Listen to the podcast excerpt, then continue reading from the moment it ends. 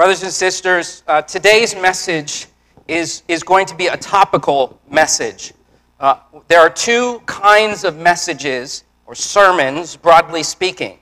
Expositional is one way of preaching, which is our general way of preaching. To exposit is to pull the meaning out of a text uh, where you're typically moving verse by verse, chapter by chapter. The Bible itself is filled with different books. There's 66 in total.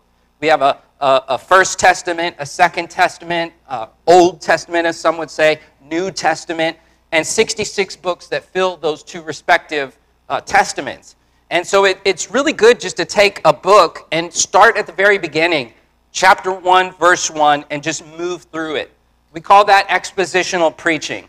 Uh, you see exit signs around the room. To exit is to go out of, Expository is to go out of the text, so you're just flowing with the text. That way, you learn the books of the Bible, you learn how to read the Bible. So, expositional preaching is the general default and rhythm of this church. I'm currently preaching a sermon series through the post exilic texts of the Hebrew Bible, the First Testament, the Old Testament, and we're just moving through verse by verse, chapter by chapter, and, and we're expositing, pulling out the meaning. That said, it is important at times to use a different technique in preaching, what we call topical preaching, where we look at a topic of Scripture and we move not just from one book and one verse moving through expositionally, but we move throughout the total of the 66 books and we say, what does the Bible as, as one book, we know it's a library of books, but there's a sense in which it is also one book, it has one author, ultimately God. And, and, and so, what does the Bible say about a particular topic? Say, uh, being single, or being married, or parenting, or being a widow, or uh, witnessing to people, or uh, issues of justice, or uh, what happens when you die, or angels, or demons, or, you know, and then you move through the whole of the Bible. Now, when you look at the Bible topically, it's important that you're also doing exposition. You are pulling from the text what it's saying. And topical preaching in that regard is a lot harder because you have to make sure that every passage you go to, you do the expositional work in the verses around it to make sure that you're not pulling a verse out of context. So typically, topical preaching, if it's done right, it requires a lot more preparation on the part of the pastor, the minister, or the teacher who presides over the people of God on that Sunday. And this morning, I'm going to be doing that. Uh, I've, I've labored on a particular topic that I think is an important topic for us to regularly revisit as a church. And it, it, has been on my heart this week that this is a topic that we haven't visited in some time, and it's a timely topic for us. The topic this morning will be the topic of prayer. I'm going to take us through the Bible, so you've got to have your fingers ready. From the very beginning, we're going to be in the book of Acts, if you could turn there and I'm going to take you to a handful of verses. So you want to be ready to flip, and I'm going to show you some different things in the narrative of Acts, this descriptive text, and what it talks about in terms of what the church looks like as a people of prayer. We know that God has called us to be a house of prayer. Prayer is an important topic throughout the Bible, and so I'm going to take us and highlight some texts. Our brother John just finished leading us in a hymn that's about prayer. And prayer is the kind of thing that we constantly need to be reminded of, in particular after the tough season that we have had as a country, uh, as, a, as a nation, and here in the state of California. The, the title of my message this morning is Prayerology. I will be giving us a study of ology, prayer. And we're just going to dig into kind of what is prayer, what does prayer look like, what does the Bible have to say about prayer. I was particularly drawn to this passage just thinking about the needs in the life of our church, thinking about what folks are going through, thinking about uh, loved ones and, and burdens that they're facing, and, and knowing that prayer is so important for us as we're facing hard times and for us as a community so that we are equipped to be praying for one another. Uh, just last Sunday morning, as we gathered in worship, I shared with you that the, that the Belvins had lost a grandfather. Emil's father had passed away. And yesterday we had uh, the service here with the family. And, and, and just knowing that, that the brothers and sisters, the saints of Delray Church, were praying for the Belvin family uh, throughout the week, and we continue to pray for them as they're in a season of grieving just before the holidays, how tough that can be. Uh, as well, this morning I was uh, on the phone, and for those of you who've been following on Facebook, our beloved Clanky, who's been uh, a, a part of this church longer than I've been alive and, and serves faithfully, he's been in the hospital now for weeks. I reached out to one of his daughters and I asked her, How can we be praying for Clanky this morning? In particular, we're going to be studying prayer, and so I'd, I'd like to just know a, an update fresh this morning and how we can be praying for him. And she texted back a word of thanks uh, to the congregation and shared that he's still sedated, intubated. Uh, tomorrow's a big day. He will have another surgery. It's always scary since he's still frail, and there's uh, the risk of, of, of things going bad. After tomorrow's procedure, we'll be able to wake him fully. He's, he's been out for some time and determine his chances of recovery. The hope is that draining will eliminate infections in his system that have made him so sick. And once that's under control, we can tackle the other issues. She lists a series of them. A big concern and heartbreak of mine is the pain and discomfort that he seems to be experiencing right now. So it would be great if the church could pray for dad's comfort. Thank you so much. We are a community that needs to be committed to praying.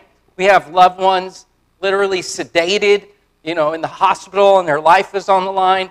We have uh, uh, families that are getting rocked in hard ways. We have people facing times that are extraordinary.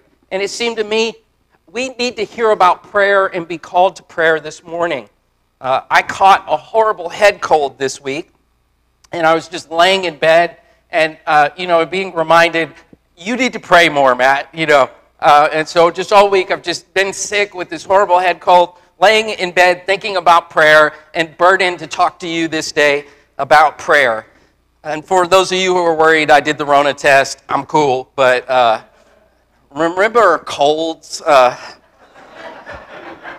remember those things we used to get colds? It's crazy over this whole Rona season. Like I haven't had a cold. I kind of forgot what those feel like, and uh, so, so maybe it's not as bad. I just forgot. And because I'm not out and about uh, uh, getting dirt in my nostrils and what have you, um, the immune system is down. But anyway, I've been tossing and turning in bed with headaches and what have you, and just saying, you know, having, having a, a lot of time on my hands, a lot of time on my hands to just pray and be reminded of the importance of prayer. Last week, Pastor Tony preached, and, you know, I'm, I'm just you know, sick as a dog, and just so thankful for Pastor Tony and his uh, word to the congregation last week. Incidentally, uh, last month was Pastor Appreciation Month, and I really wanted to be here to thank Tony. So if we could give a round of applause to Pastor Tony for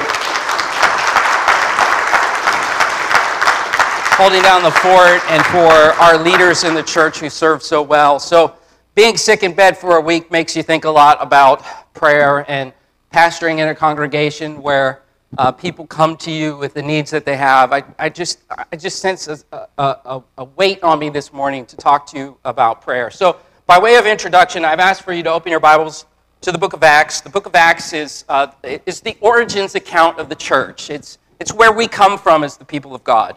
The church was born on the day of Pentecost. The church is, is the body of the Messiah who ascends to heaven, and the Spirit is poured out, and the church is born. The book of Acts gives us this origins account, so it lets us know what the, what the church looked like, the, the prototype, you know, the, the, first, the, the first church when it was born, and what was important to the church, and what the church did. You, you know, we're prone to wander, and we've been at this as a church for 2,000 years, waiting for the ascended Lord to return. And so it's important to always go back to the book of Acts and say, what was the church when it was first born? What did it look like? So that we can remind ourselves and, and get back to the foundations. The early church, the first point that I have on your outline, is that the early church was a praying community. Acts chapter 1, verse uh, 24, if you would turn to that. I want to show you a handful of verses here that shows you that the church was a praying community. Specifically, the church was a praying community when it picked its leaders and when it gathered in worship. Acts 1:24 we see it says they prayed and said, You, Lord, you know the hearts of men. Show which one of these two you have chosen. This is at the very beginning as they are, are picking the replacement for Judas. We in our public reading of, of, of Scripture this morning in Luke 22, we looked at that account of Judas, and so that set us up for this to see when the church was, was, was in its origins, it, it, it cried out to God, Lord, Lord, show us who is to lead. Lord, give us eyes so that we know the shepherds who are to be leading the people. Turn from chapter 1 to chapter 2 and draw your eyes at verse 42, Acts 2:42, We read that the church was continually devoting themselves to the apostles' teaching, to fellowship, to the breaking of bread, and to prayer. They were continually devoting themselves to prayer. The church prayed for its leaders, the church prayed when it gathered. Turn from chapter 2 to chapter 4 and find your way to verse 31. We read in Acts 4:31, it says when they prayed, the place where they had gathered together was shaken and they were filled with the Holy Spirit and began to speak the word of God with boldness. I'm just showing you some samples here so that you see when the people gathered, prayer was central in their gathering. Turn from chapter 4 to chapter 8. Find your way quickly to verses 14 and 15. In Acts chapter 8, we read in verse 14 about the apostles in Jerusalem and how they heard that Samaria had received the word of God. The church is spreading, the church is growing from Judea to Samaria to the remotest parts of the earth, and they sent Peter and John there to go. And we read in verse 14 and 15, draw your eyes at 15 of Acts chapter 8, that those who came down, what did they do? They prayed for them that they may receive the Holy Spirit. In the gatherings of the early church, we see prayer is always highlighted. People are gathering, hearing about God, and, and prayer. Preaching and prayer is just foundational to the gathering of the saints for worship. Let me show you another passage with regard to p- the picking of leaders. We already looked at Acts 1:24. Move from Acts chapter 8 to Acts 14 and find your way to verse 23. So we have seen a sample in Acts 1:24 of prayer and picking of leaders. We've seen a sample in Acts 2:42, 431, 8:14 and 15 of prayer being highlighted as central in their gathering. And now here in Acts 14 verse 23, again we read, when they had appointed elders for them in every church, having prayed with fasting, they commended them to the Lord in whom they had believed. They were a church that was committed to praying for leaders. They were a church that was committed to having leaders who would preach to the people and lead the people in prayer. What you see here in a sampling of the origins account of the church, this is a topical message on prayer, prayerology, is that the church was a people of prayer. Prayer was a big deal. It was a basic mark of the church. Now, I don't want to take anything for granted in talking about prayer this morning and so, next, I want to move on the outline to showing you it was normative for the church in the descriptive text of the book of Acts. Now, let's talk kind of bird's eye view. What exactly is prayer? We might take for granted that we all are operating on the same definition of prayer. Very simply, prayer is a conversation of a worshiper towards God. Prayer is, we might just say, communication with God. It's, it's talking to God. Not just any old God, but the true and living God, the triune God who is Father, Son, and Spirit. In fact, that said, there is a, a rhythm to our prayer as worshipers of God. We, we, we pray to the Father in the name of the Son and by the Spirit. We, we, we're communicating, we are conversing, we are talking to the triune Lord. That's what it is to pray. Let me give you a definition that comes from the Dictionary of Biblical Imagery, which is a, a helpful resource, and it has this in its entry on prayer. The dominant metaphor for prayer in the Bible is conversation with God. Ordinary words or speech and conversation, for example, said, spoke, say, call, cry, describe acts of prayer as humans address the God who seeks relationship with his people. Expressive verbs for prayer, for example, cry, beseech, seek, largely reflect the emotional state of the one praying rather than a technical vocabulary related to elaborate prayer ceremonies. In other ancient religions, prayer can appear to involve a mastery of technique and esoteric knowledge. In the Hebrew scriptures, the primary image of prayer is just simple asking in a conversational manner. Implicit in this asking, which is neither uh, demanding nor mere wishing, is the expectation that the asker is both humble and expectant the elements of speaking, waiting, listening, and biblical prayer suggest a tone of conversation. face to face. So prayer is personal. It is personal. It's between the worshiper and the creator. This uh, uh, includes, this prayer includes different kinds of ways of praying. We might uh, make requests when we come to God for ourselves. I've been doing a lot of that this week. Lord, take this cold away. It's, it's, it's annoying. Take it away from me. That's what we call supplication. When you make a request on behalf of yourself, we call that supplication. That's one form of prayer. There are other forms of prayer, sometimes what we call prayers of petition or intercession. When we are praying on the behalf of another, we're, we're interceding, we're petitioning on their behalf. We, we, we pray to God for the healing of our brother Clanky. That's a prayer of petition versus a prayer of supplication where I might be praying for something for myself.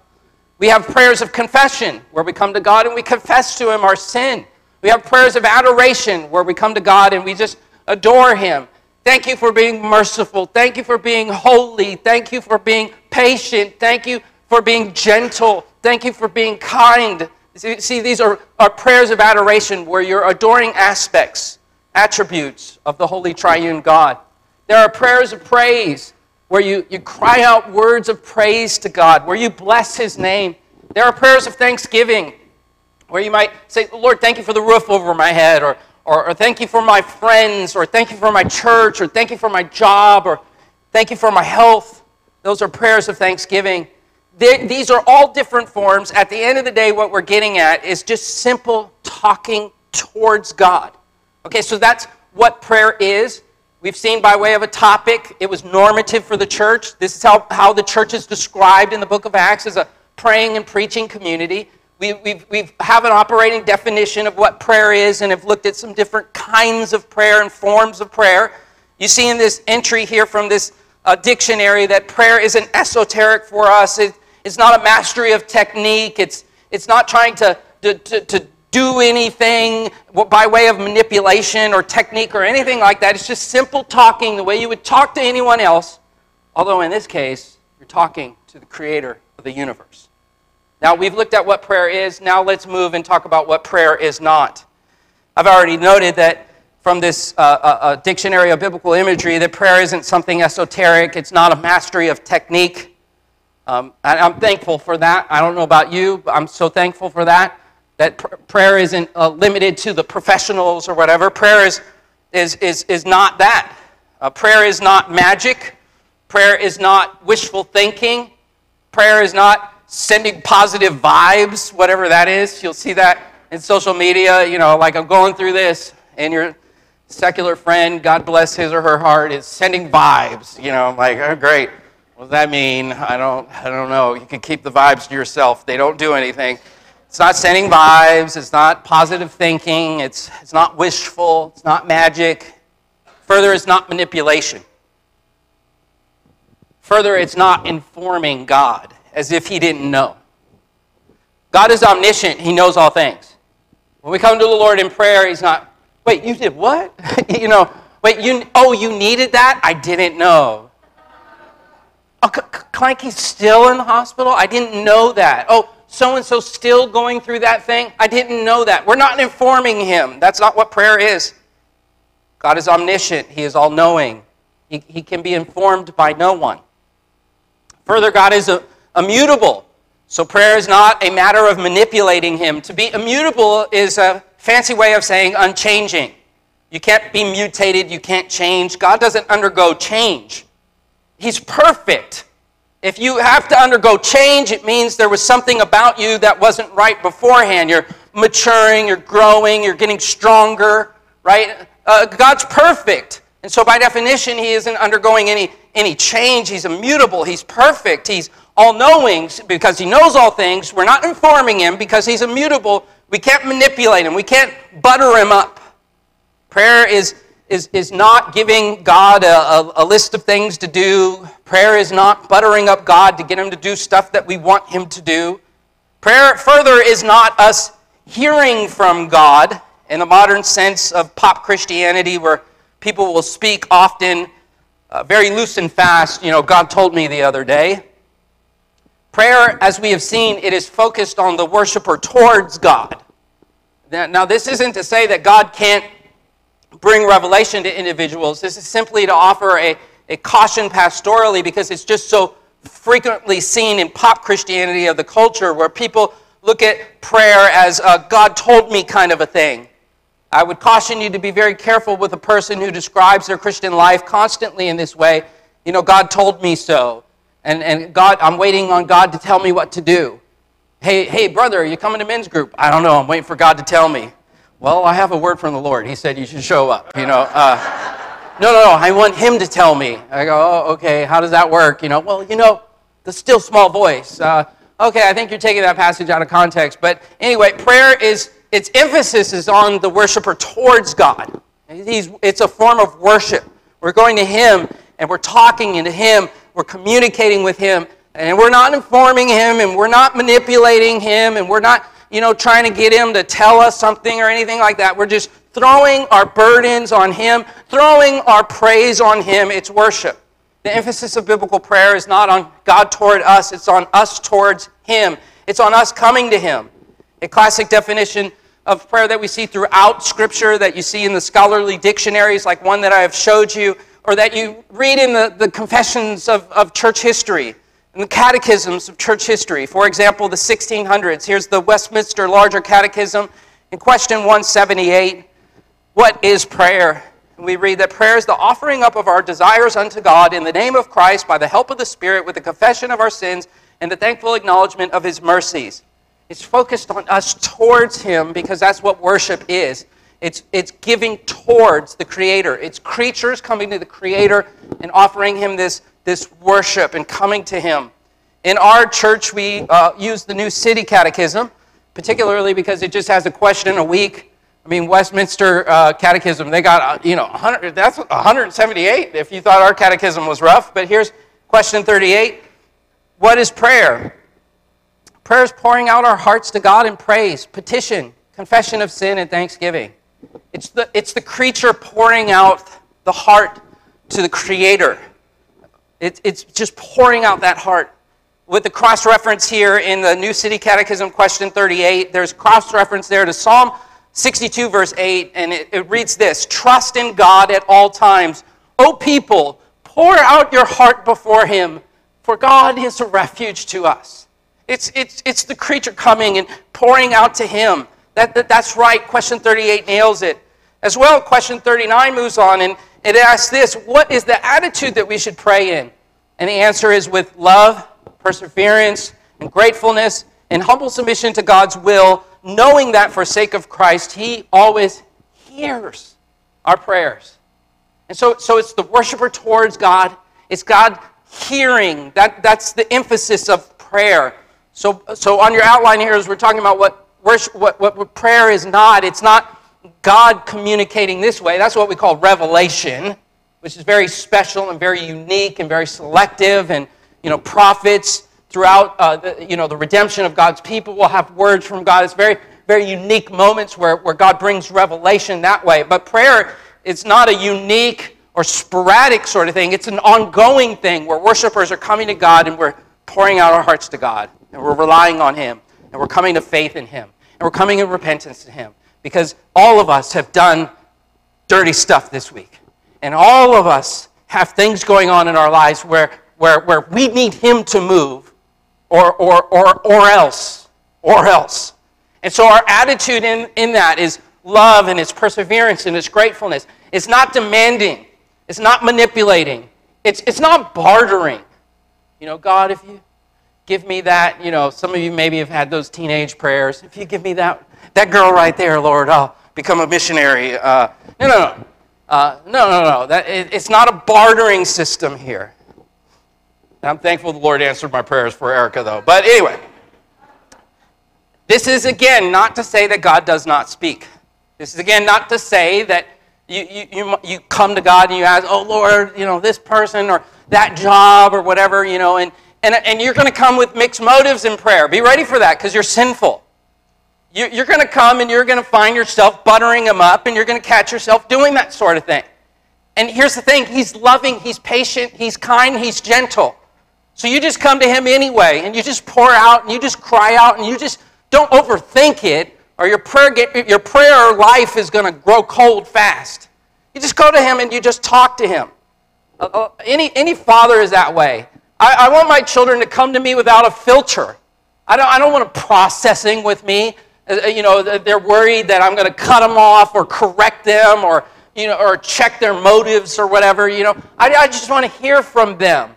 And I'm, I'm, I'm a fallen, messed up earthly father. He's a perfect, loving heavenly father. You just run to him without filter into the throne room of grace because of the work of the Son. You can do that.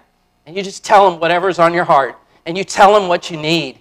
And you ask his forgiveness if you're asking anything with mixed motives and what have you. And he is good.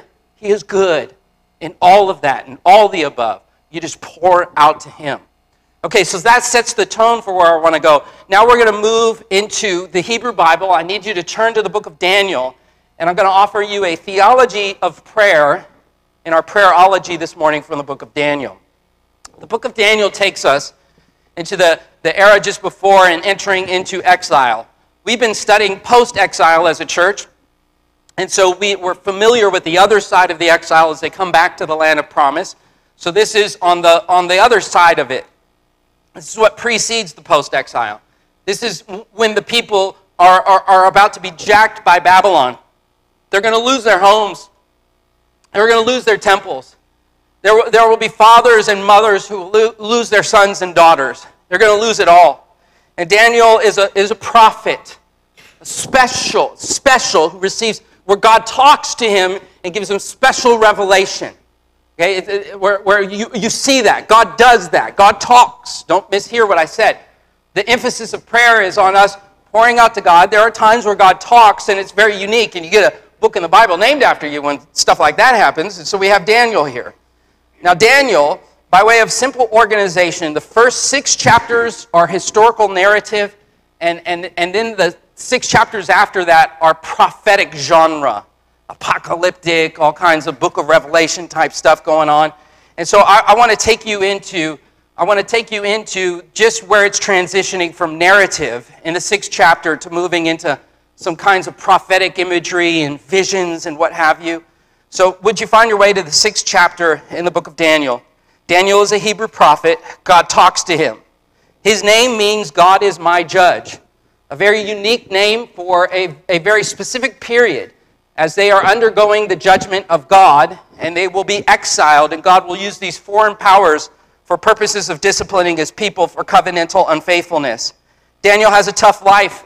As a boy, he was kidnapped by a wicked king and taken into Babylon along with three other boys Hananiah, Mishael, and Azariah. They will be slaves in the deportation, in the exile of the people of Judah in the fourth year of Jehoiakim. Daniel and his three pals are forced into the service of the royal court of Babylon. There they are given new names. Daniel is named Belteshazzar. This is a name that means uh, the prince of Baal. Baal is a pagan god. He went from having a holy name of a holy god to now being renamed in the name of a pagan god. This didn't faze Daniel. He climbed the corporate ladder, so to speak, and gained favor over those who were over him. And it was because of prayer, it was because God had ordained in his providence to use prayer. It's because God blessed Daniel with, with specific gifts for this specific moment. After three years, he had the opportunity to exercise his gifts as God was revealing himself and talking to Daniel. Uh, God gave him a gift of interpreting dreams, not only recalling the forgotten vision of the pagan kings, but revealing the meaning of it in these first six chapters.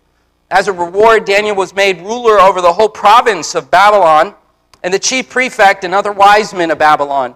Later, he interprets other dreams of the pagan king, Nebuchadnezzar, in chapter 4. And then in chapter 5, he interprets a vision of the famous handwriting on the wall.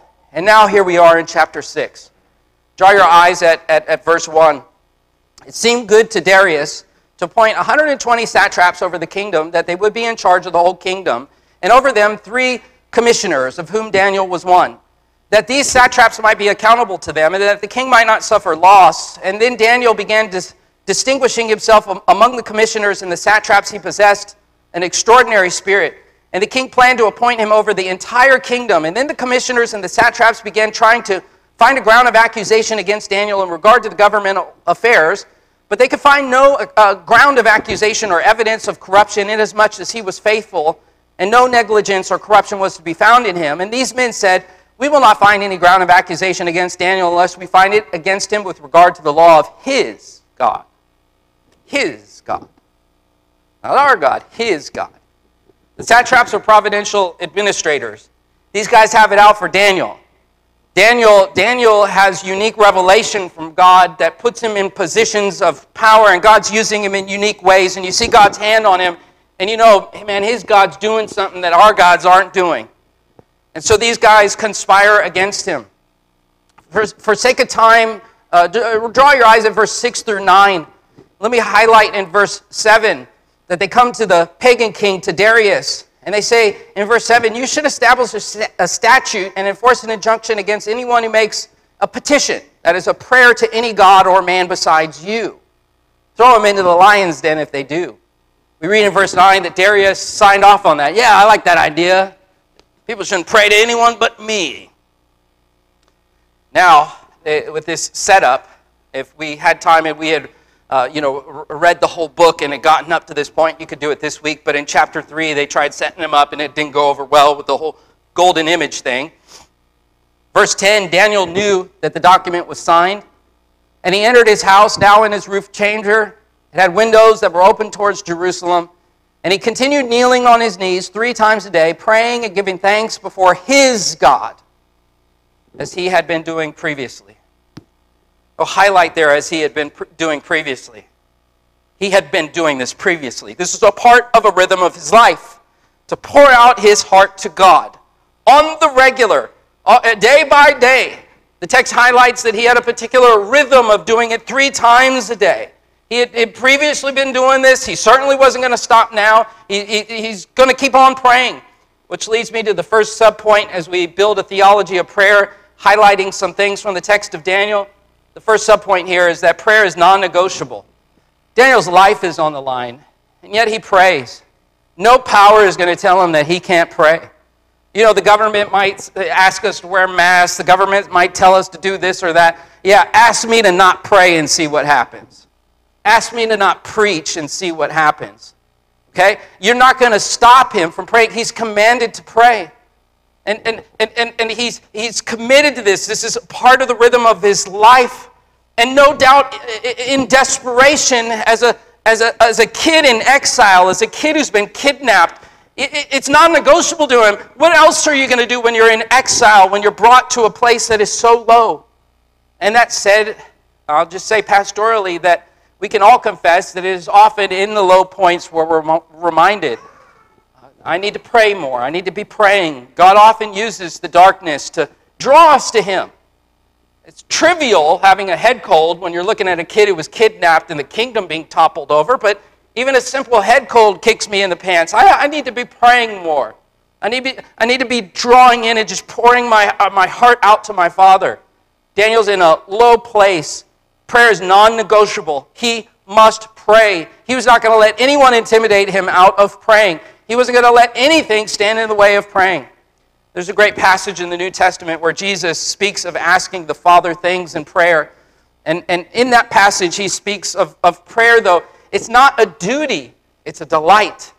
Daniel wasn't driven, I submit to you, by duty. Daniel was driven by delight, for the text says he was doing this previously. It wasn't a matter of now, I've got to pray. Let me open these windows so I can make sure he sees me. No, no, no. It's, uh, it's hot. It's, it's the desert. You just have your windows open because it's hot. And I'm going to pray to God because God is my delight.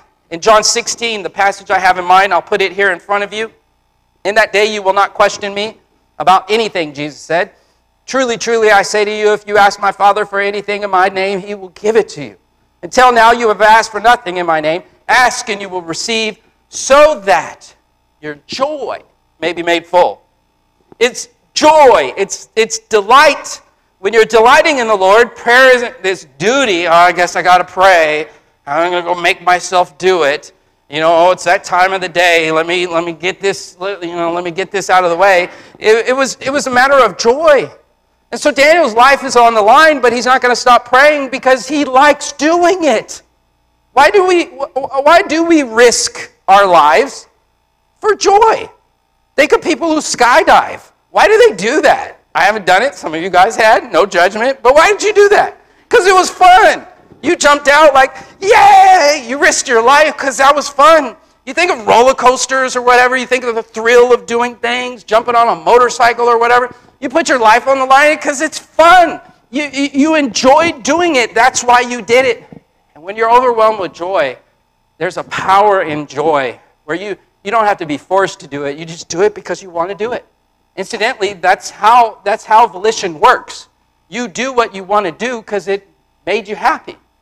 Why did you steal the cookie from the cookie jar? Well, I don't know. Every kid's going to say. Because cookies taste good, and when I put them in my mouth, it makes me happy. That's how that works. We do what we do because it brings us joy. When God is our delight, prayer just flows. It just flows that way. Draw your eyes back at the text of Daniel, verse 11. These men made this agreement. They found Daniel making the petition and the supplication before his God. See, noting some different forms of prayer there, like we discussed. They approached and they spoke to the king, verse 12. Hey, king, didn't you say, you know, you can't do those things? And they answered, verse 13, and they spoke before the king. Daniel, one of those exiles, he's not paying attention. He keeps on praying. He's doing it three times a day.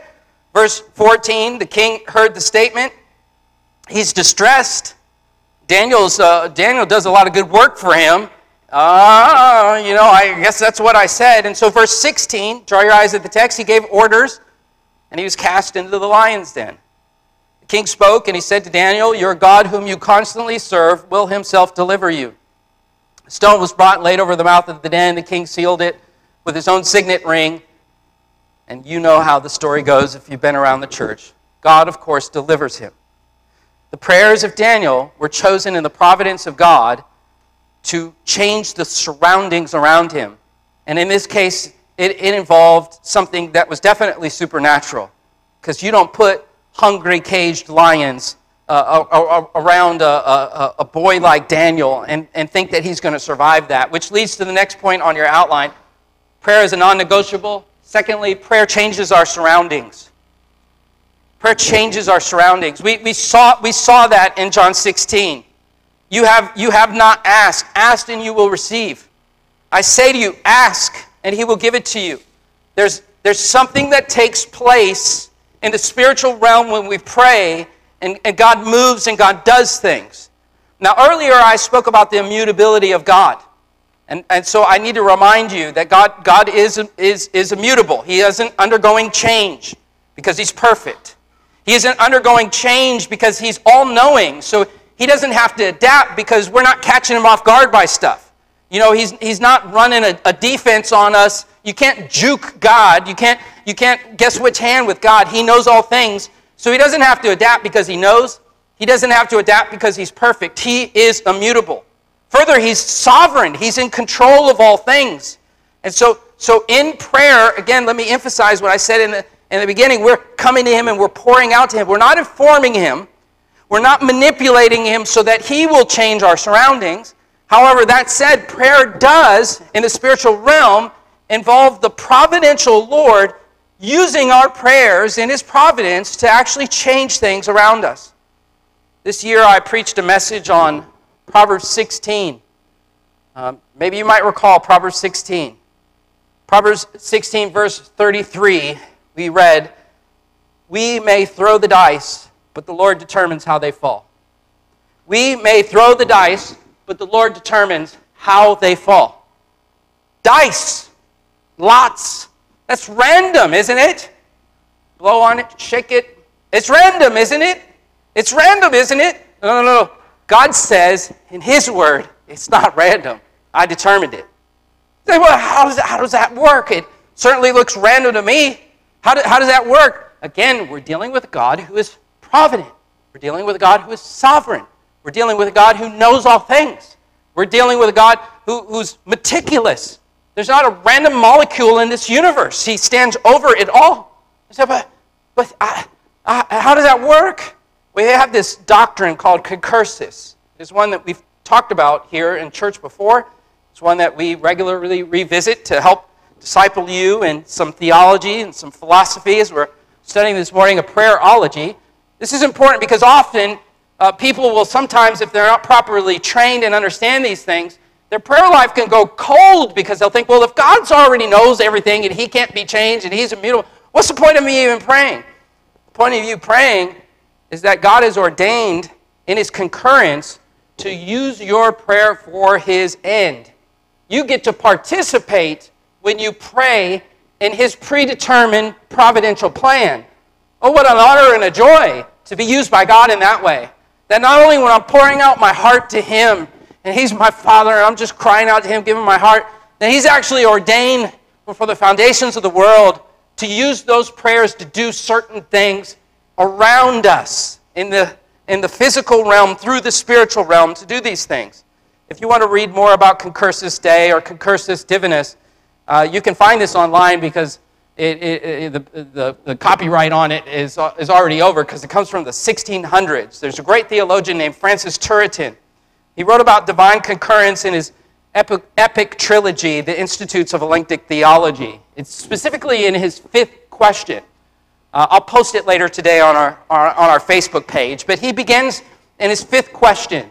He does it catechil style, where he asks a question and then he gives answers and shows you in the scripture where it's said. But in his fifth question, he begins by saying, and I quote, Since the question concerning concursus of God is one of the most difficult in theology, in the explanation of which, if anywhere else, great labor must be employed and error is most dangerous.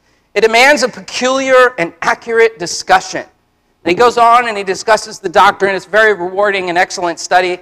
Suffice it to say, for this morning, and purposes of just briefly wrapping ourselves around it, concursus exposes the alleged dichotomy between the rolling of dice and the providence of God.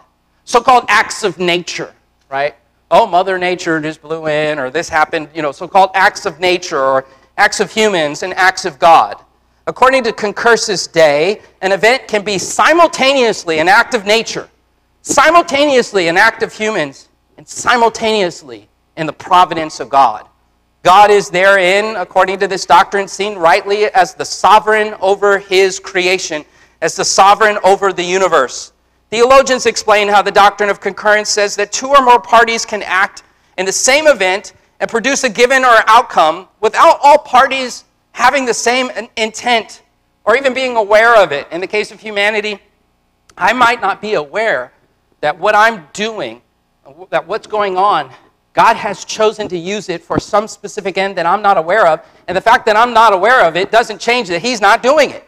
Concurrence helps explain how God can ordain evil and not be guilty of sin. He has a holy intent in all that He ordains. Evil is evil, but the Lord never has an evil intent. And He never does evil Himself. He works through evil intents, however. He works through the darkness, however. We saw in our public reading of Scripture today in Luke 22 the serpent, the devil, and Judas, and betrayal, all evil things. And yet, God divinely was using all of that to accomplish the center of His very will, the cross of Calvary, for the atonement of His people. In support of the concept of a of, of, of, of this uh, doctrine of concursus. We see it throughout Scripture. I think of the book of Isaiah, where we read in Isaiah 26 12, put it in front of you. Indeed, all that we have done, you, God, have done for us. In the New Testament, I think of 1 Corinthians, where the Apostle Paul commented upon his missionary work in 1 Corinthians 15 10. What did he say there? I, I labored more than anyone else, yet it was not I, but the grace of God working through me. He gives credit he gives props where it is due, it belongs to the Lord. Paul wrote in the book of Philippians in the second chapter So then, my beloved, just as you have always obeyed, not in my presence only, but now much more in my absence, work out your salvation with fear and trembling. Okay? He's talking about obeying, he's talking about you doing. That's you deciding. That's your action. That's acts of humanity. But then, verse 13, it's acts of God. For it is God who is at work in you, both to will and to work for his good pleasure. And then he flips back to Acts of Humans in verse 14 and says, Do all things without grumbling or disputing. Well, which is it? You want me to do it or he's going to do it? Which is it? Concursus. It's both. Con, with, concursus. Consider Peter when he was preaching his heart out in the book of Acts, the origins and council of the church. In Acts chapter 2, verse 23, he preaches about this man, Jesus. And he says, You delivered Jesus over by the predetermined plan and foreknowledge of God. You nailed to a cross by the hands of godless men and put him to death. Well, which is it? You did it or God did it? His predetermined plan. Concursus. It's both. There is not a renegade molecule in the universe. God is in control of all things. The outcome of the dice is in his hands. And so we hold this intention because the scripture holds this intention. Our responsibility to pray and God's freedom to use our prayers in specific ways. Now, let me highlight God's freedom. There is not an unanswered prayer that has ever been uttered by a mortal in this earth to the immortal God who stands over creation. Let me say it again God has never not answered you. Now, the fact of the matter is, there are different ways that God can answer. You need to keep that in mind. You say, well, I can think of a bunch of things God hasn't answered for me. No, He answered, He just said no. And that's an answer. Sometimes God says no. Sometimes God says go. I'm going to do that. Go. Go do that. Sometimes God says slow. Not now. And so you want to wait on the Lord. You want to keep crying out to the Lord. You say, Well, I prayed for that and he didn't answer. No, no. He, he answered, and his answer might have been slow, might have been wait. So you keep praying. You keep praying for that person. That person that, that hurt you, that person that ran from you, that person that ran from God ultimately. And you keep crying out, God, bring him home. God, bring him home. God, bring him home. You might pray for a year. You might pray for 10 years. You might, you might pray to your very deathbed, but you don't stop because God is your delight and your joy, and you pour your heart out to Him, and you're, you're not in the position of the heavens. You don't know what He's up to. So you just keep on praying and you don't stop. Don't stop. You keep, you keep pressing into Him. Sometimes He says yes, and your surroundings begin to change and things start to happen. I think of the promise that was made to the people of Israel in 2 Chronicles chapter 7 verse 14, where God said, "If my people who are called by my name will humble themselves and pray and seek my face and turn from their wicked ways, then I will hear from heaven, I will forgive their sin and I will heal their land." This, this is a part of the promise that was made to Israel and the land of Israel and the covenant with Abram. I, I say this because often you know, people will quote this with respect to our nation, and we're not in covenant with God in the way that Israel was. But, but he says, petition me according to my promise. And you don't know. You don't know what's going to happen. I, I could change your surroundings. I could change the very land. If you pray, then I will. The Bible says we have not because we ask not. The clear implication of that is that prayer changes things. But it never changes God because He's perfect and He's immutable. So keep that foundation. We don't manipulate Him. We're not buttering Him up. We're not doing any of that. We say, Oh, Father, you're good. I'm not going to stop praying. I'll pick on Terrence because he just gave me an amen. And Terrence is in the back there. And Terrence, we got a special chair for him back there. Terrence has a, a, a, a condition where his, his spine is just collapsing in on itself. And he's in horrible pain as a result of it. And, and for Terrence to be here this morning and be able to have that chair and be in this room worshiping us, how, how long have you prayed for healing, brother? 30 years. And will we stop praying for healing? No. And is, is God mean because he hasn't said yes yet? No. God, God loves Terrence. God loves his people. And we come to him and we just we pour out to him. We say, Oh God, heal. Oh God, do something. And God in his providence could be up to something that we just don't understand. So for the last 30 years, none of it has been wasted. But that doesn't mean that you won't have moments of despair when the pain is spiking and there's, there's not a pill or an ointment that can take it away. And you're gritting your teeth and you're grinding with the Lord and saying, Lord, what are you doing? You have no idea. Who are we? We're creatures, changing, trapped in time, imperfect, fallen. And the perfect creator who stands over all in His love and in His mercy, is in control. You have not because you ask not. So we keep on, we keep on praying. And prayer, when we, when we pray, we're ultimately trusting that God is at work in this rather than running around and trying to do it with our own hands. I love this quote from Oswald Sanders where he says, When we work, we work, but when we pray, God works. People say, Why pray if God's just going to do what God's going to do? Why pray if God already knows what we're going to ask? I, I shared with you. Look, I, as a father, and I'm imperfect, I just want to hear from my kids. I might know what they're going to ask before they ask it. I still want to hear them ask it.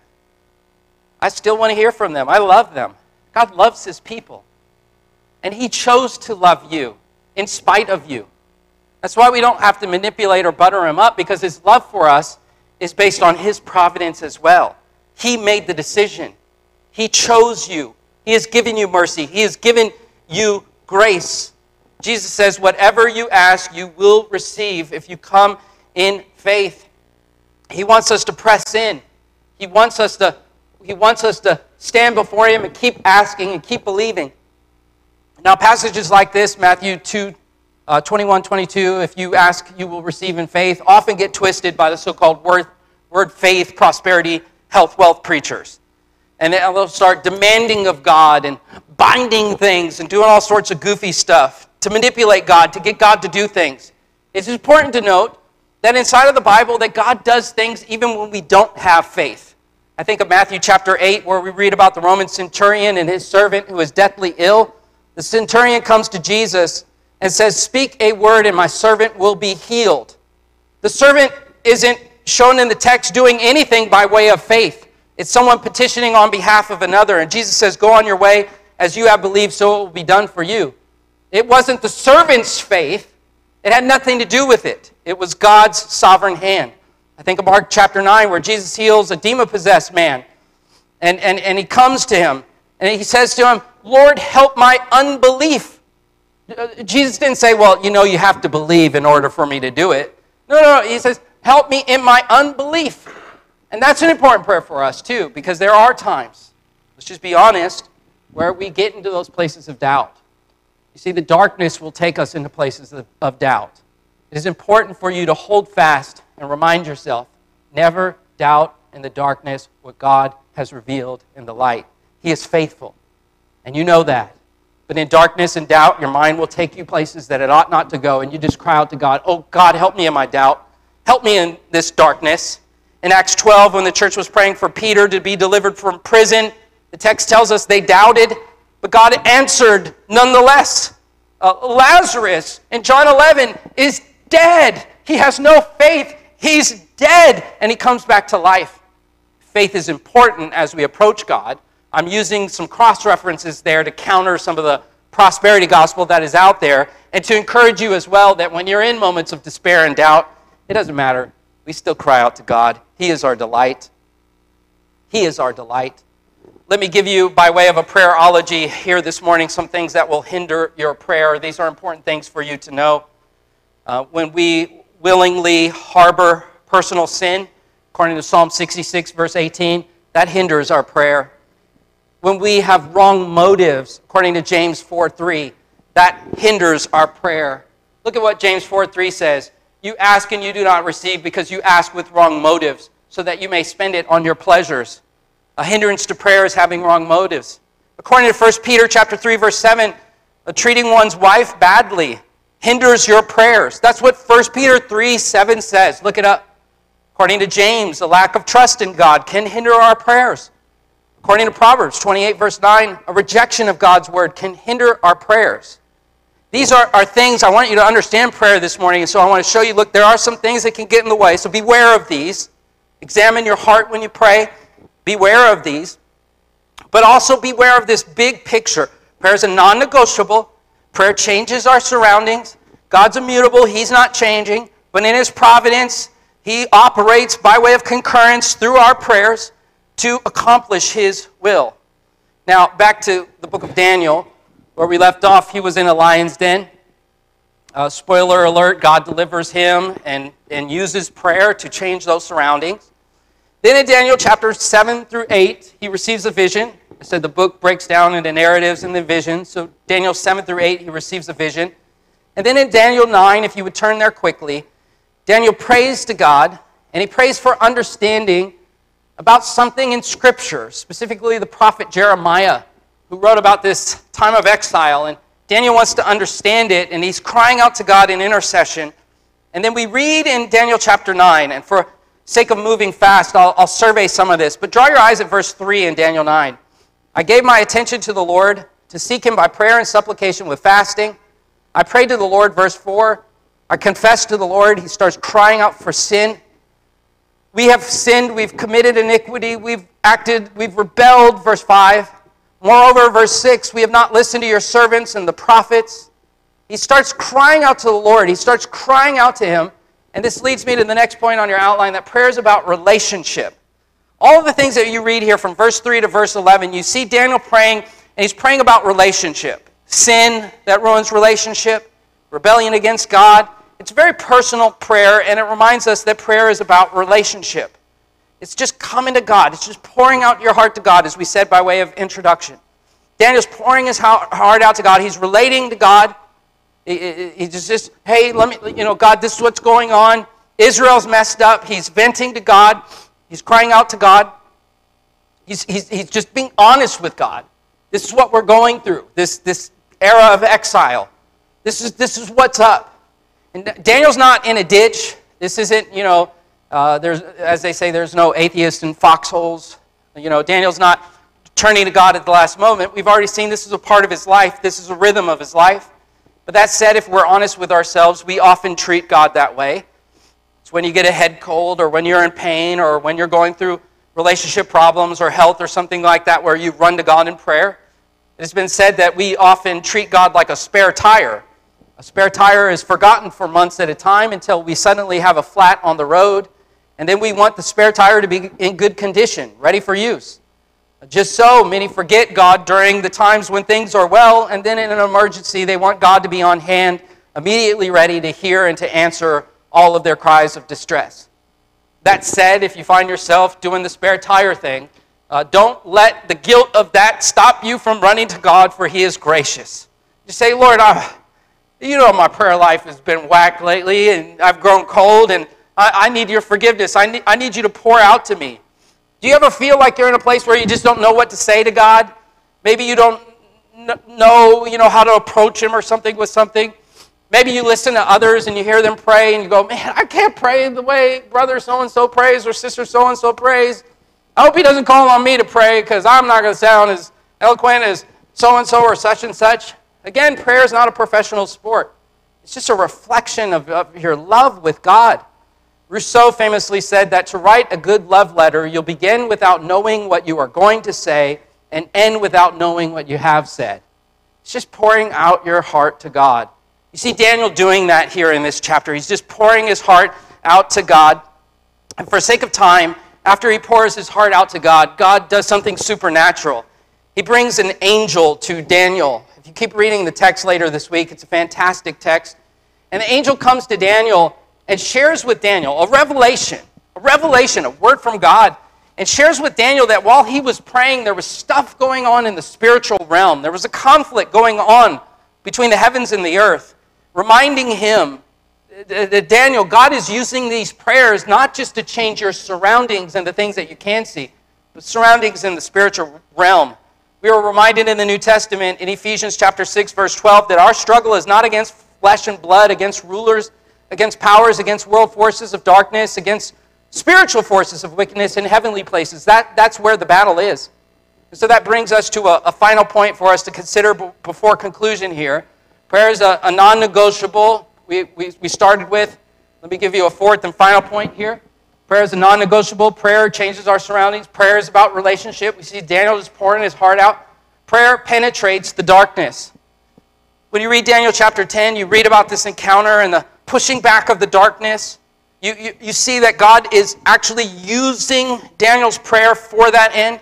And that reminds us as we look at our fallen world, as we look at our nation, as we look at divides, as we look at war, as we look at uh, uh, evil and wickedness, the church of Jesus Christ has a power that the government doesn't have, that the police don't have, the politicians don't have, the teachers, the schools don't have. We have a direct access to God. And a God who is providentially ordained to use the prayers of his people to change our surroundings. The, the homelessness in the park, the crimes in the streets, the racial divides, the political divides, the this, the that, the the. You know, you can keep going on with the things that the news tells us we're supposed to be worried about. That the news tells preachers they're supposed to be talking about besides the gospel of Jesus Christ on a Sunday morning. We come to Him and we cling to His gospel. We cling to this holy God that we've all rebelled against, a God who, who, who has every right to close His ears to us and say, I don't want to hear from you because of what you have done. And yet He holds with His hands open and His ears wide open to us. And not because He's, he's a pushover, but because the Father sent the Son to pay the debt that we owed. Wages of our sin against the giver of life is death. That's what we deserve. And the Son came and He took death for us. The Son came and invites us. I'll tell you how to pray. The disciples' prayer that we call the Lord's Prayer. Our Father who art in heaven. What a fantastic prayer. In that prayer, He starts it inviting us that we can call the Father our Father, that we can cry out for Him to deliver us from the evil day reminding us of this point that prayer is penetrating the darkness. Maybe the world, maybe the nation, and its divides are just a symptom of the prayerlessness of God's people in the United States of America. And we look at the news and we say, you know, it's President so and so's fault. It's the right, it's the left, it's this, it's that. I'm burdened that it's us. And if the church was on bended knee, and the church was running to the Lord, we see in the Bible surroundings change. Cry out to Him. Those things that you used to pray about, that you've given up on, may they be rekindled today. By way of conclusion, how should we pray? We should be committed to prayer regularly. We are told in Scripture to pray without ceasing in 1 Thessalonians chapter 5, verse 16. A quick a quick acronym for you how to pray. We talk about the facts of prayer F A C T S. F, we pray in faith. We come to the Lord in faith. And here, the acts of prayer. Just follow it. A, adoration. You find yourself, I, I don't know how to pray, help me. Here, come to the Lord in faith and then adore Him. Just stuff that you've read about Him in the Bible, stuff that I've taught you about Him. Just, you're immutable. That's awesome. Just adore him for being immutable and holy. Then you move from adoration into confession. Lord, forgive me. I've, I've done this. Lord, forgive me. I made this mistake. Lord, forgive me for the things that I don't even know to ask forgiveness for.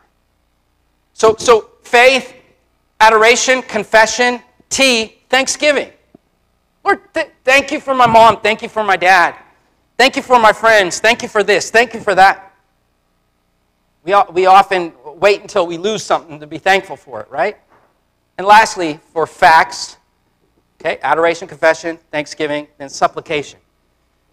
Pray for Clanky. Pray for Terrence. Pray for your neighbors. Pray for your church. Pray for your kids. Pray for your grandkids.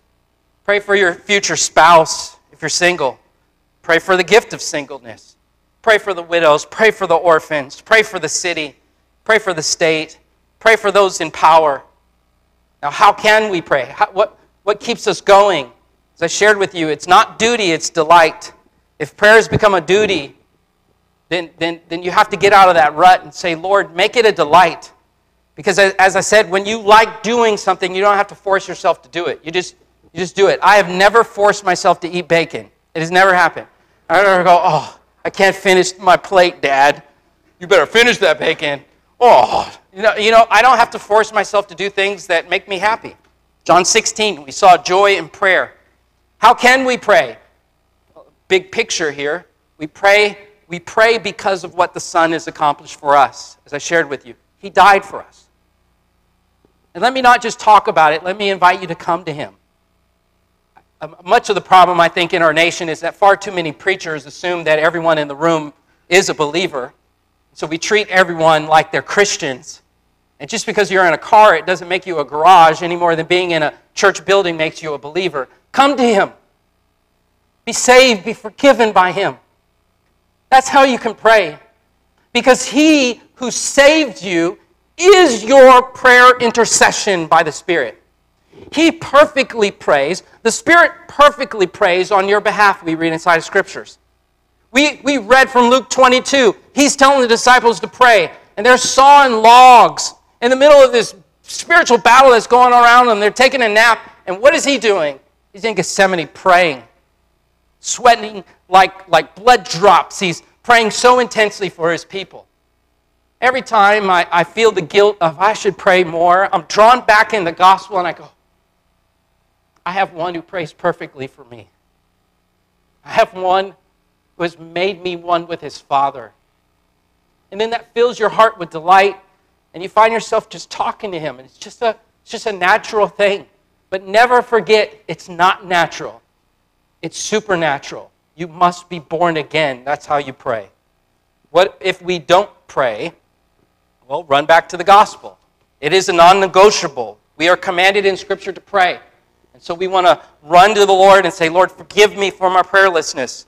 1 Samuel chapter 12, verse 23, that's there in the parentheses. David said, Far be it from me that I should sin against my Lord in ceasing to pray. Jesus said in Luke 18, 1, that we ought always to pray and not lose heart. So we come back to the gospel for our joy, and we're reminded that He's the perfect prayer, He's the perfect intercessor.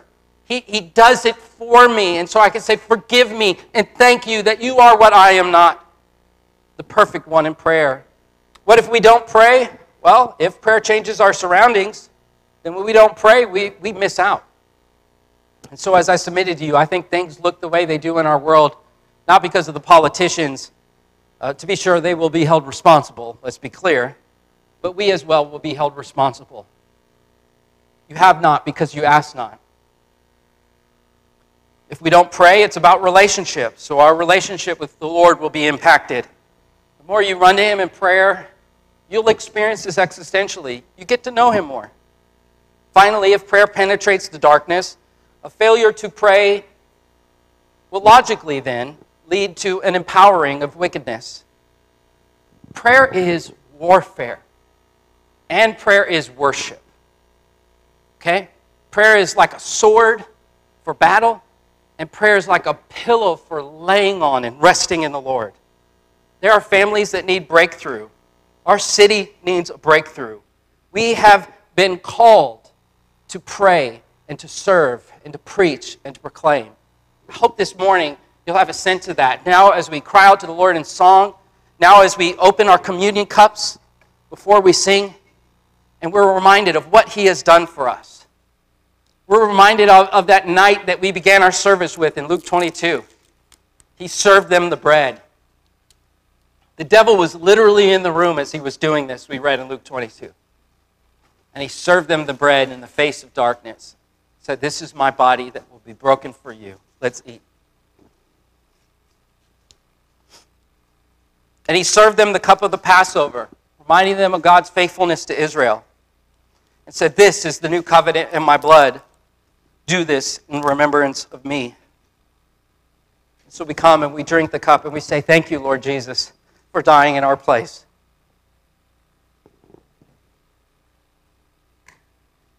For 2,000 years, his people have been eating bread and drinking from the cup, gathering to hear him proclaimed.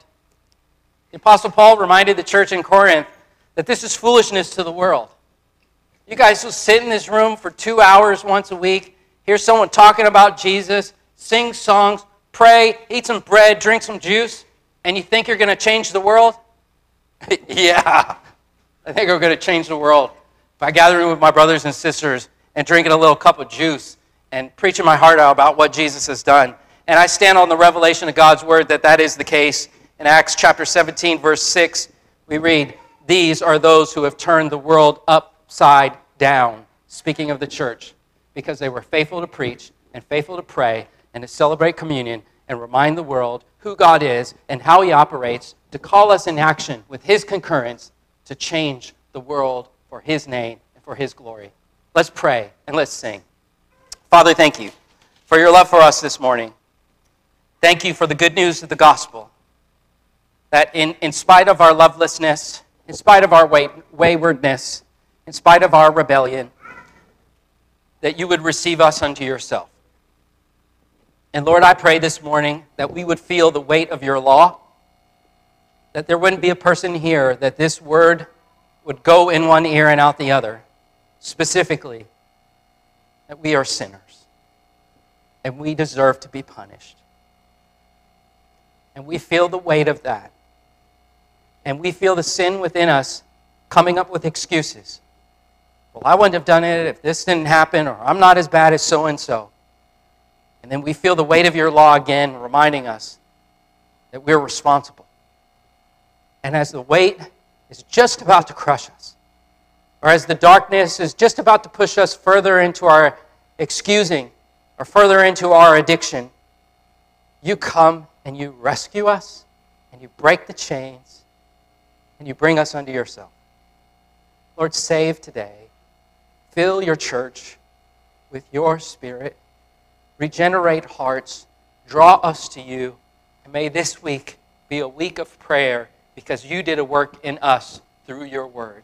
In Christ's name we pray and we offer these songs. Amen.